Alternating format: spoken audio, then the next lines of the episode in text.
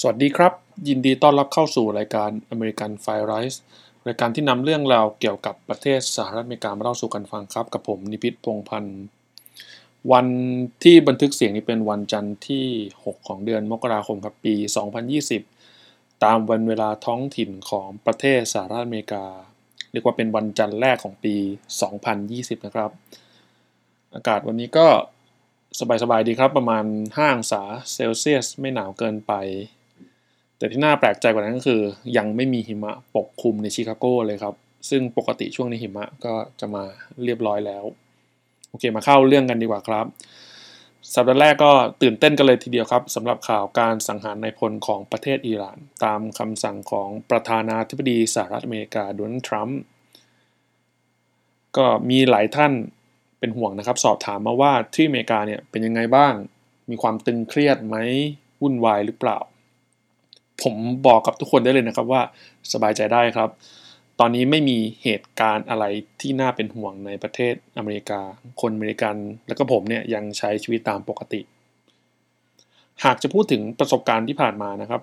อันนี้เป็นข้อสังเกตของผมเอง ท่านอื่นอาจจะมีความเห็นแตกต่างกัน คนอเมริกันเนี่ยสนใจเรื่องต่างประเทศน้อยมากครับ อาจจะเป็นเพราะสำนักข่าวท้องถิ่นเนี่ยไม่ค่อยให้ความสำคัญกับข่าวต่างประเทศเท่าไหร่ อาจจะเหมือนกับที่เมืองไทยครับ ตามนอกเมือง หรือตามเมืองเล็กๆเนี่ยที่ไม่ค่อยได้ติดตามข่าวสารบ้านเมืองหรือข่าวต่างประเทศกันสักเท่าไหร่ แต่จะเชื่อหรือไม่ก็ตามคนอเมริกันน้อยมากที่เดินทางไปต่างประเทศอย่าว่าแต่ต่างประเทศเลยครับ บางคนแค่ต่างรัฐยังไม่เคยเดินทางไปเลย ผมคิดว่า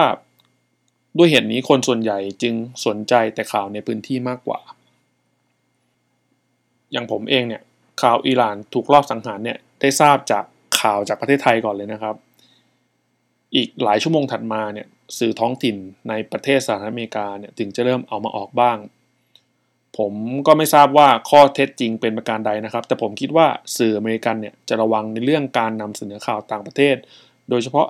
เรื่องที่เกี่ยวข้องกับความมั่นคง และความขัดแย้งกับประเทศตัวเองครับ ไม่ใช่ว่าเขาปิดหูปิดตานะครับ ก็มีคนนำเสนอข่าวตามข้อเท็จจริงบ้าง มีหนังสือเห็นด้วยและไม่เห็นด้วย แต่ความรุนแรงในการนำเสนอข่าวนั้นไม่มาก แล้วก็ไม่ได้แบบนำเสนอบ่อยมากจนแบบทำให้คนตื่นเต้น ผมคิดว่านี่เป็นสาเหตุที่คนอเมริกันไม่ค่อยอินกับข่าว ที่รัฐบาลไปลุกลานประเทศอื่นสักเท่าไหร่ หรือแม้กระทั่งไม่มีความเห็นเลยด้วยซ้ำไปว่าเนี่ยประเทศเขาไปลุกลานใคร อีกอย่างหนึ่งก็คือ ผมเท่าที่ผมรู้สึกมาเนี่ย เวลามันเป็นประเทศที่ห่างไกลอะครับ จากประเทศสหรัฐอเมริกา ไม่ใช่ว่าอยู่ข้างๆกันอย่างเม็กซิโก หรือแคนาดาติดกันเนี่ย คนอาจจะกลัวมาก แต่ประเทศอื่นๆ ที่เขาไปมีปัญหาด้วยเนี่ย มันอยู่ประมาณห่างไปไกลมาก คนอเมริกันจึงไม่ค่อยตื่นกลัวกันรวมทั้งผมด้วยก็ยังรู้สึกว่ามันก็มีความกลัวนิดๆแต่ก็ไม่เรียกว่าแบบ รู้สึกไม่ปลอดภัยในชีวิตและทรัพย์สินขนาดนั้น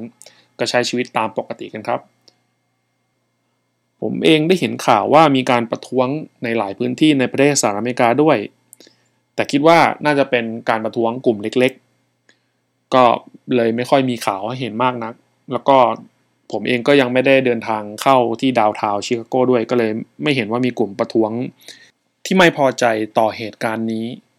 ก็ถ้ามีเหตุการณ์เพิ่มเติมเกี่ยวกับ ผลกระทบเรื่องอิหร่านกับอเมริกาเนี่ยจะมาเล่าให้ฟังกันอีกดีครับว่าที่นี่ได้รับผลกระทบอะไรบ้าง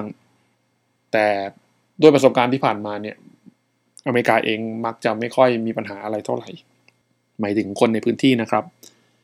ขอบคุณที่ติดตามรับฟังครับ แล้วพบกันใหม่อีพีหน้า สวัสดีครับ